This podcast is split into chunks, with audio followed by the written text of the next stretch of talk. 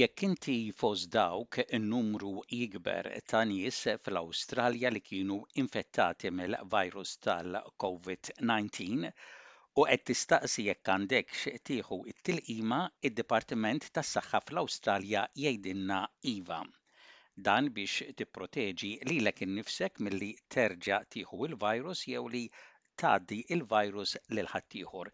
Iċċekkja mat-tabib tiegħek dwar kemm għandek tistenna wara li tfiq qabel tieħu t-tilqima kontra l-Covid. Even if you've already had Covid 19, you should still have the Covid 19 vaccine to help protect against Covid 19 again or passing it on to someone else. Check with your doctor about how long you should wait after recovery before getting a Covid 19 vaccination.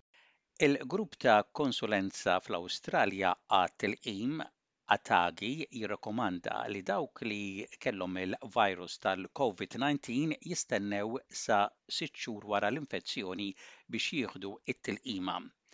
jgħidulna li l-provi juru li infezzjoni tal-virus fil-passat tnaqqas il-periklu li terġa' tieħu l-virus għal tal-anqas sitt xhur.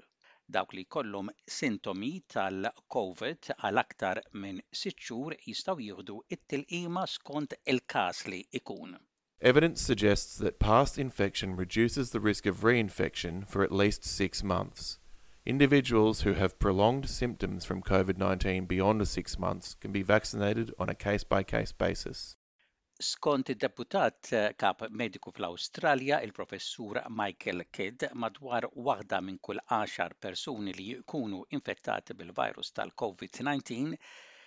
jesperjenzaw dawk li huma magħrufa bħala sintomi tal-Covid fit-tul.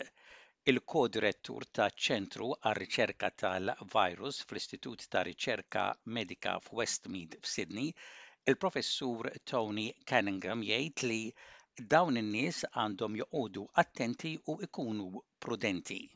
Out of an abundance of caution, uh, the recommendations are not to start immunization too early in case this has an effect on long COVID. Allura, kif tkun protett milli terġa' tiħu il-virus wara li tkun infettat bil-COVID-19? Il-Professur Myles Davenport, il-Kap tal-Programm Analitiku ta' Infezzjoni fl-Istitut Kirby fl-Università ta' New South Wales jgħid li fi żmien qasir il-livell ta' protezzjoni jidher li huwa simili ta' dak offrut mit-tilqim. The studies of previous infection suggest that it provides a level of protection intermediate between the protection that you get from AstraZeneca and the protection that you would expect from Pfizer, so about 90%.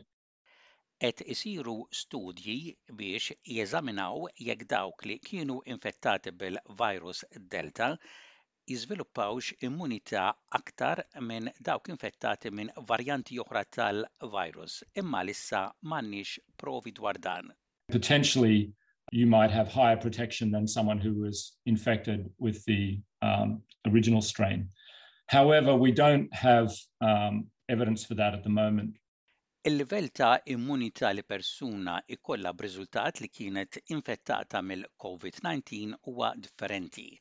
Il-professur Cunningham jgħid li aktar ma persuna tkun affettwata ħażin mill-virus akbar tkun l-immunità li terġa' tieħu l-virus.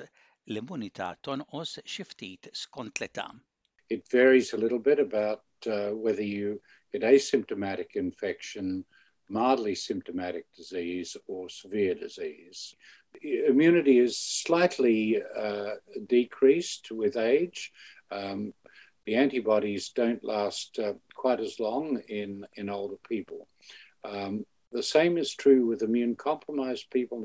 Dawk li ikunu ridu parir dwar it-tilqim għandhom jitkellmu mat-tabib tagħhom.